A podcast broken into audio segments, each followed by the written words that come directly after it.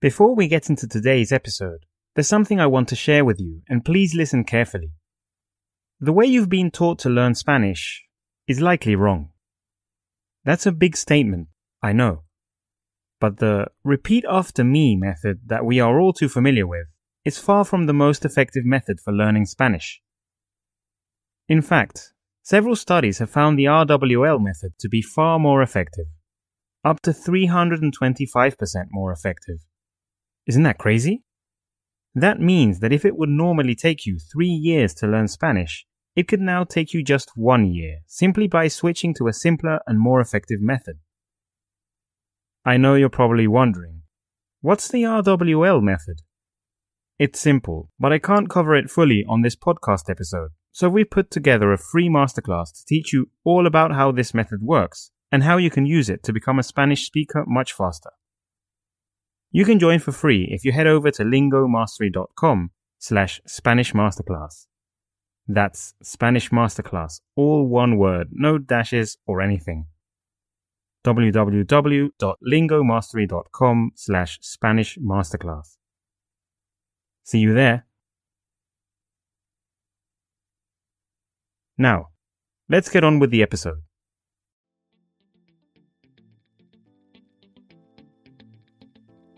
Welcome back to your favorite Spanish learning podcast, the Learn Spanish with Stories podcast by Lingo Mastery. I'm Anthony, your host, and as you may know by now, we combine the power of storytelling with the reading while listening or RWL techniques to teach you Spanish faster than any other method. Remember that you can find the full transcript and word by word translation at podcast.lingomastery.com, and that we hope Apple Podcast users can leave us a five star review. Also, our 5 day free Spanish masterclass might just be all you need to learn Spanish like a native. Find it at lingomastery.com slash Spanish Masterclass and enjoy. That's lingomastery.com slash Spanish Masterclass. Anyway, let's start with the episode. In the 1980s, drug trafficking was thriving in Latin America. In Colombia, the Cali and Medellin cartels were establishing their own empires with Pablo Escobar being the most prominent figure. Meanwhile, an unprecedented and dreadful phenomenon was unfolding in Mexico. Criminal organizations involved in drug trafficking were joining forces, creating a colossal nightmare not only for Mexico, but also for the United States. However, amidst this chaos, one determined man who inspired his partners and superiors to take action emerged. This man was Enrique Kiki Camarena a valuable asset to the DEA after his transfer to Guadalajara, Mexico. He played a significant role in dismantling the largest marijuana harvest ever seen, which belonged to the Guadalajara cartel. Unfortunately, he ended up paying the highest price for his actions. Camarena witnessed the widespread corruption in Mexico and was determined to combat the corruption he discovered in the US as well. This motive led to his abduction, torture, and eventual death. However, the question remains what did he truly know, and to what extent was the US government aware? In episode 4, we will unveil the truth behind this tragic event and its consequences. Episodio 4 Kiki Camarena Un gran precio a pagar. ¿Qué es lo primero que se te viene a la mente cuando escuchas la palabra héroe tal vez uno de los personajes de ficción de la literatura o incluso de películas. O quizás personas que realmente existieron, como Nelson Mandela, Neil Armstrong o Jesús de Nazaret.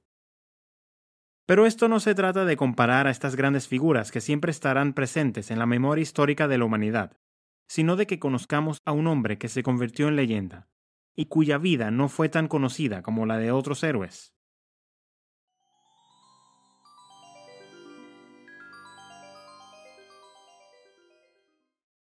Enrique Camarena Salazar, mejor conocido por su apodo Kiki, nació el día 26 de julio del año 1947 en la localidad de Mexicali, que es la capital del estado de Baja California de México. Esta ciudad se encuentra al norte del país, siendo parte de la frontera terrestre con los Estados Unidos. Sin embargo, gracias a la cercanía entre un lugar y otro, y a la promesa de grandiosas oportunidades para el futuro que ofrecía la tierra del tío Sam, la familia Camarena se mudó a la ciudad de Calexico, ubicada al sur de Estados Unidos. Esta se halla en el condado de Imperial, perteneciente al estado de California, que literalmente está al otro lado de la frontera entre ambas naciones norteamericanas. Como Kiki estaba muy pequeño cuando su familia emigró, él creció entre ambas culturas desarrollando un sentido de pertenencia por ambos países, en una situación económica no tan favorable, pero se podría decir que tuvo una infancia relativamente normal. Durante su adolescencia se fueron forjando en él los valores que lo definirían como adulto, como una fuerte conciencia en cuanto a lo que es correcto, una gran ética de trabajo y un deseo ferviente de marcar una diferencia positiva en su comunidad. Más adelante, Luego de graduarse de la escuela secundaria y cuando tuvo la edad suficiente para hacerlo, Kiki Camarena se enlistó en las filas del Cuerpo de Marines de los Estados Unidos. Su tiempo de servicio en este campo fue breve en realidad, pero es importante destacarlo porque le dio las herramientas necesarias para unirse al Departamento de Policía en Calexico en el año 1970, y todo lo que seguiría después. Asimismo, se dedicó por un tiempo a ser bombero y llegó a convertirse en alguacil adjunto del condado. Gracias a las habilidades y experiencia que adquirió, pero sobre todo a la ambición que tenía de seguir escalando en su carrera, ingresó como agente especial en la Administración de Control de Drogas, DEA por sus siglas en inglés. Para junio de 1974, el momento en que Camarena entró, esta organización estaba apenas por cumplir un año de fundada, lo que significaba que sus miembros estaban trabajando arduamente para ganarse el respeto y la admiración del gobierno estadounidense, para ser reconocidos y que su labor tampoco se tomara a la ligera por los ciudadanos.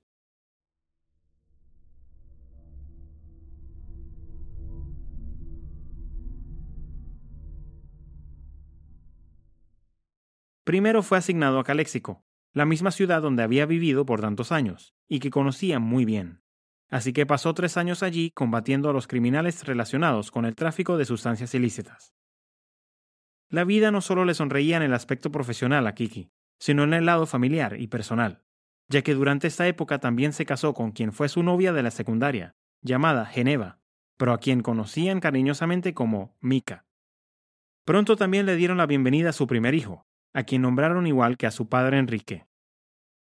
Luego de trabajar durante cuatro años como agente encubierto en la ciudad de Fresno, en California, en los cuales estaba luchando contra el tráfico de heroína, que se había incrementado considerablemente en esta localidad, Camarena recibió órdenes para ser transferido a la ciudad de Guadalajara, en México.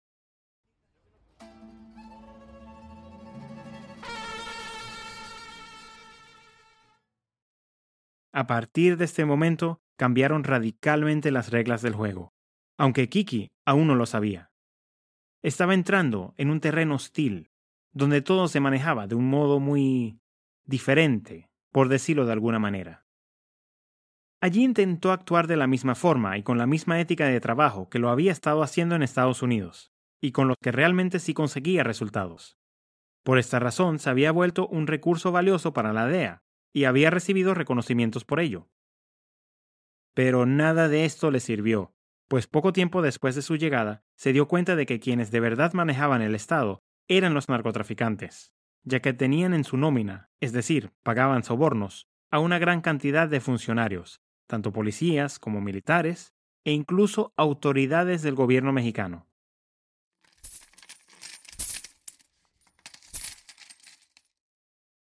Sin embargo, Camarena era un hombre muy inteligente y astuto, así que logró encontrar la forma de burlar a la corrupción del sistema e infiltrarse entre sus filas sin que se dieran cuenta. Y de este modo descubrió algo que nadie había podido llegar a imaginar, la gestación de la organización más grande de narcotráfico de la historia, el Cartel de Guadalajara.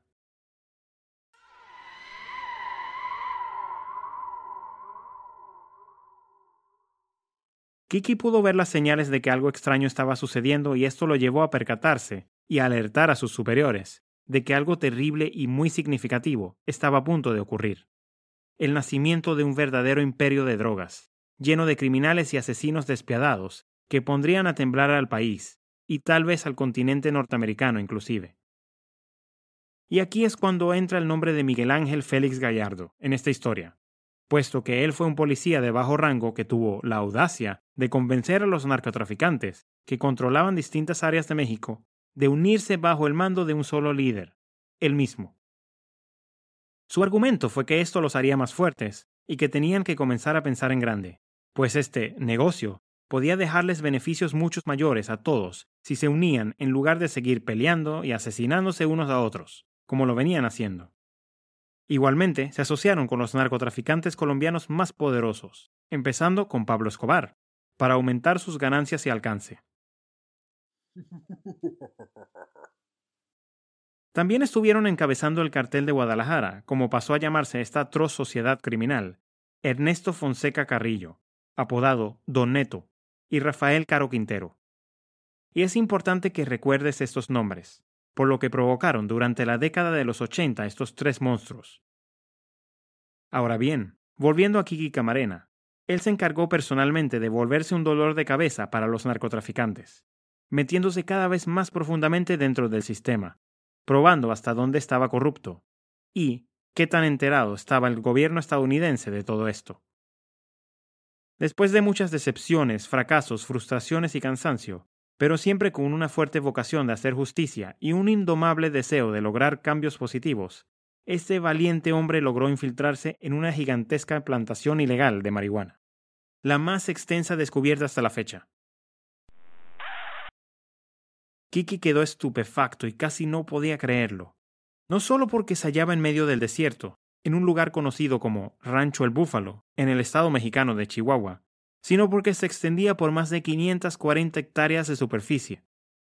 Este descubrimiento era todo lo que necesitaba para que finalmente le prestaran la atención que ameritaba este asunto. Ya no había forma de esconderlo o disimularlo. Y así fue como en noviembre de 1984 el agente Camarena, junto con el experimentado piloto Alfredo Zavala Velar y algunos miembros del ejército mexicano, participó en la redada y destrucción de esta plantación, que era propiedad de Rafael Caro Quintero, que además albergaba a unos 7.000 trabajadores, que eran prácticamente esclavos, y estaba valuada en alrededor de 2.500 millones de dólares, o como se dice en inglés, 2.5 billones de dólares. La incautación más grande de la historia hasta ese momento. Por supuesto, esto enfureció a la cúpula del cartel de Guadalajara, quienes ordenaron el secuestro de ambos hombres poco tiempo después. Pues, a pesar de que también se lucraban enormemente con el tráfico de cocaína, esto representó un duro golpe para estos peligrosos criminales, uno que no dejarían pasar.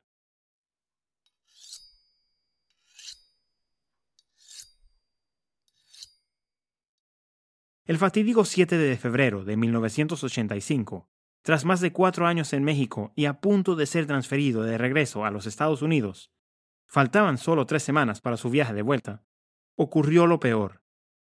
Camarena iba en camino a almorzar con su esposa Mica, con quien ya tenía tres hijos pequeños, cuando fue interceptado por hombres fuertemente armados y llevado por la fuerza. Se dice que el cartel ya había tomado acciones para advertir a los agentes de lo que podía pasarles si continuaban con sus investigaciones y reportes a los Estados Unidos disparando en múltiples ocasiones a sus vehículos y asesinando a sus informantes mexicanos, por ejemplo.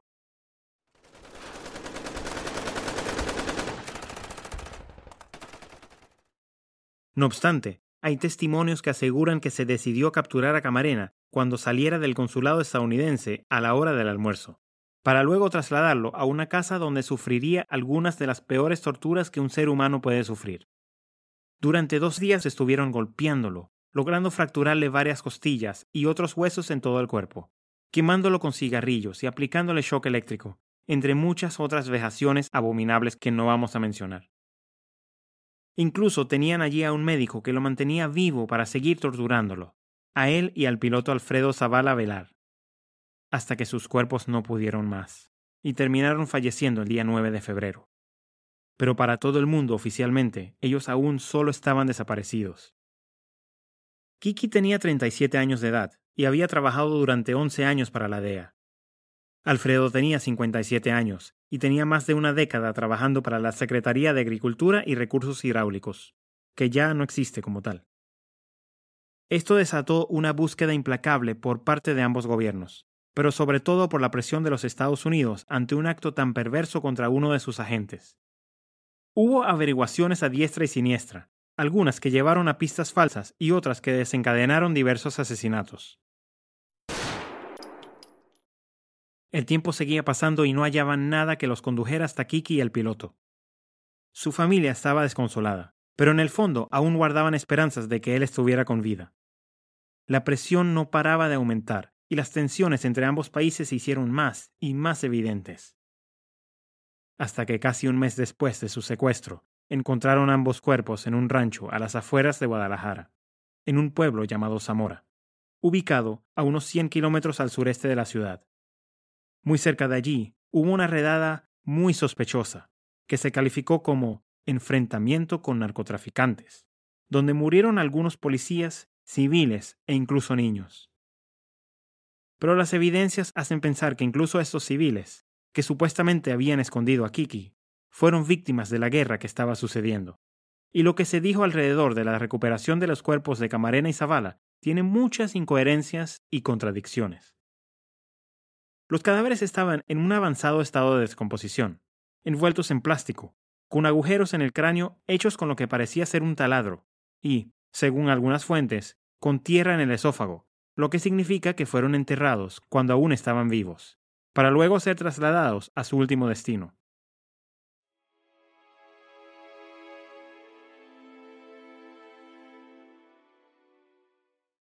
De regreso en la tierra que lo vio crecer, en Estados Unidos, el cadáver de Kiki fue recibido con los honores de un héroe, y su nombre condecorado con el máximo premio que puede recibir un agente de la DEA, el Administrator's Award of Honor. ¿Y qué sucedió luego, ahora que finalmente habían encontrado a la agente camarena? ¿Cuáles fueron las consecuencias que pagaron los responsables de su secuestro, tortura y asesinato? ¿Qué ocurrió con su familia? Lo primero que hay que saber es que, a raíz de todo esto y del revuelo que causó también a nivel mundial, nació la Operación Leyenda, creada con la misión de esclarecer los hechos y llevar a los culpables ante la justicia. En los años siguientes salieron a la luz ciertas cosas que se suponía no debían saberse, como información que daba cuenta de los lazos entre el gobierno de Estados Unidos con el narcotráfico. Ciertamente, mucho más de lo que esperaban hallar con esta investigación. De hecho, lo que se pensó había sido desencadenado por la destrucción de la plantación de marihuana al parecer en realidad fue ordenado porque Camarena estaba a punto de descubrir una multimillonaria operación que involucraba tanto a los peligrosos criminales como a los gobiernos de ambos países.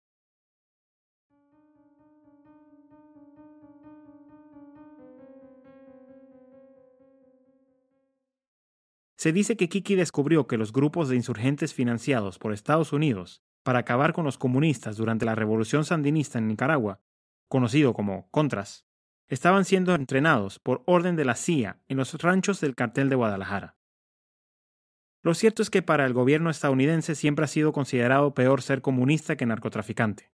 Entonces la CIA, apoyado por el gobierno estadounidense, por supuesto, enviaba comisiones estratégicas para acabar con el comunismo en todo el vasto continente americano, mientras permitía o exhortaba al narcotráfico, pues también era financiada por este. Y según las cintas que se grabaron durante el interrogatorio mediante tortura que le realizaron a Camarena, allí se encontraban, además de los criminales involucrados, un agente de la DEA y el exagente de la CIA Félix Rodríguez, quien participó en la captura y asesinato del Che Guevara, entre otras cosas. Se trataba de una conspiración.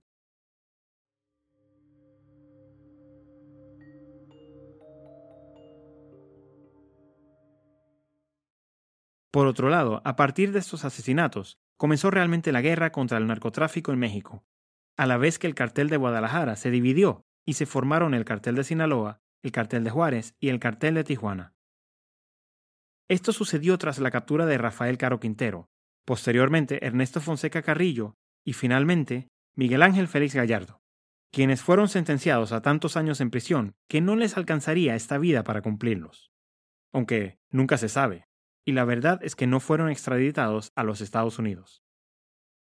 Después de cumplir 28 años de los 40 a los que había sido sentenciado, Caro Quintero fue liberado por un juez en México, y Estados Unidos se encargó de ponerle precio a su cabeza de nuevo, hasta 20 millones de dólares, hasta que en el año 2022 fue arrestado otra vez gracias a la decisión de otro juez de revertir la resolución.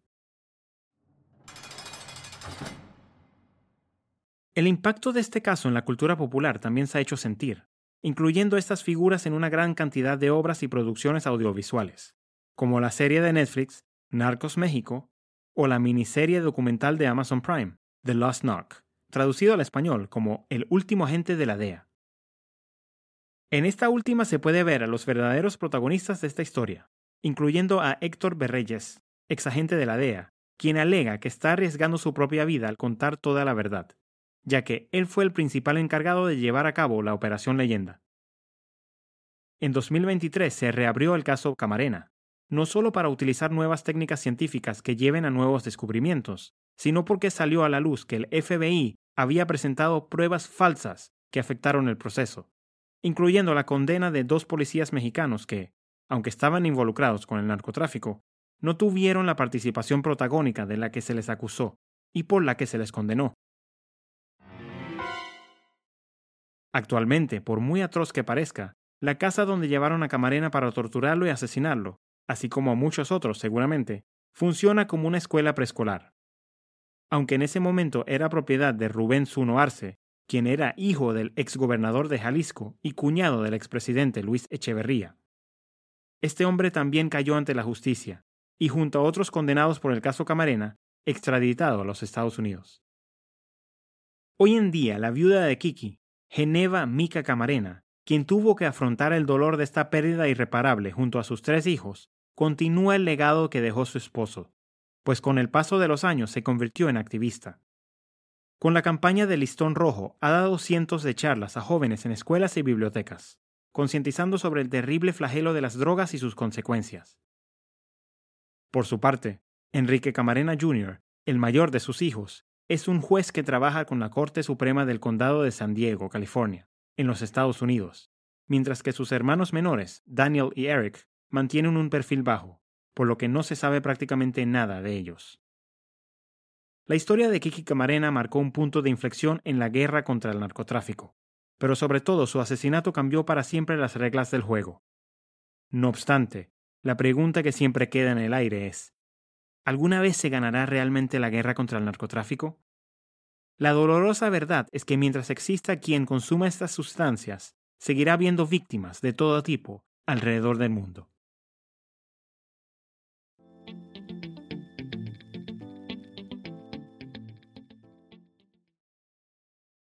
This has been the fourth episode of the Learn Spanish with Stories podcast, Season 3. Kiki Camarena, un gran precio a pagar. Were you aware of the shady relationship between the Mexican government and drug trafficking? What do you think of the actual role and involvement of the US government in this war? The following is a section of questions for you to test your knowledge on the story, to make sure that you've understood everything. Are you ready? Let's start. Question 1. ¿Dónde nació Enrique Kiki Camarena? Question 2. ¿Qué hizo Camarena después de graduarse de la secundaria? Question 3. ¿Quién es Miguel Ángel Félix Gallardo? Question 4. ¿A qué se conoció como Rancho El Búfalo? Question 5. ¿Qué fue la Operación Leyenda? Got any idea what the answers are? Let's hear them now. Answer for question 1. ¿Dónde nació Enrique Kiki Camarena? En la ciudad de Mexicali, que es la capital del estado de Baja California en México. In the city of Mexicali, which is the capital of the state of Baja California in Mexico. Answer for question 2. ¿Qué hizo Camarena después de graduarse de la secundaria? Se enlistó en el ejército, luego fue bombero y policía, para después convertirse en agente de la Administración de Control de Drogas, mejor conocida como DEA, por sus siglas en inglés.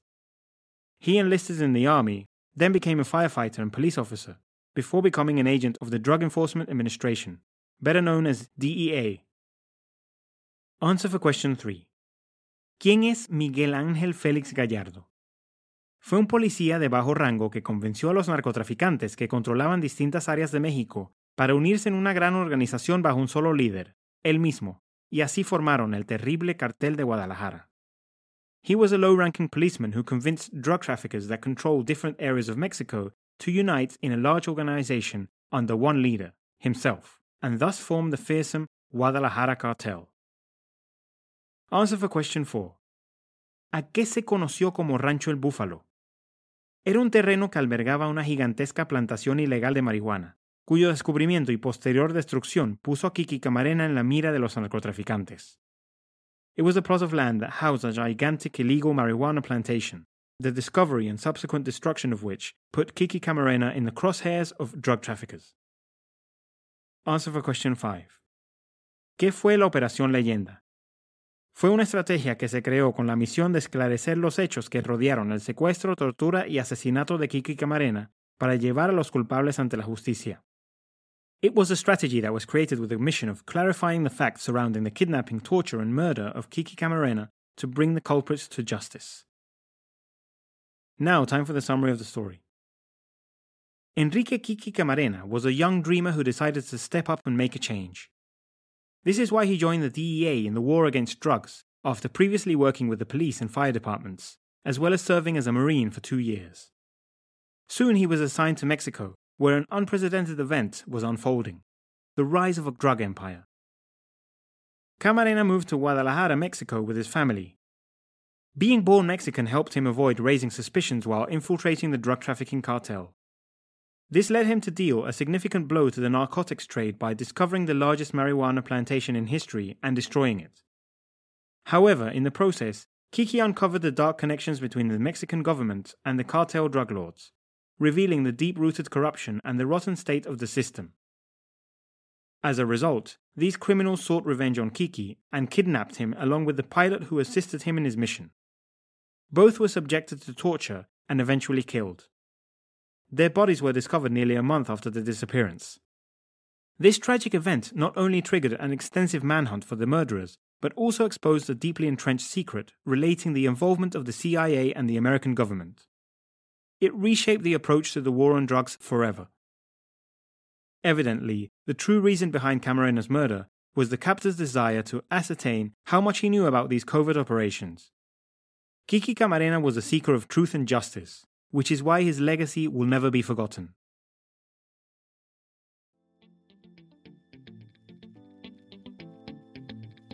What an episode, right? I hope you enjoyed it, but remember to keep practicing your Spanish. You can find the full transcript and word by word translation of this episode at podcast.lingomastery.com. And again, we would be very grateful if Apple Podcast users could give us a five star review as a sign of appreciation for this free podcast. We also think you would benefit from our 5-day free Spanish masterclass. Find it at lingomastery.com slash Spanish masterclass. That's lingomastery.com slash Spanish masterclass. That's all for now. Thanks for listening. See you in the next episode, Spanish learner.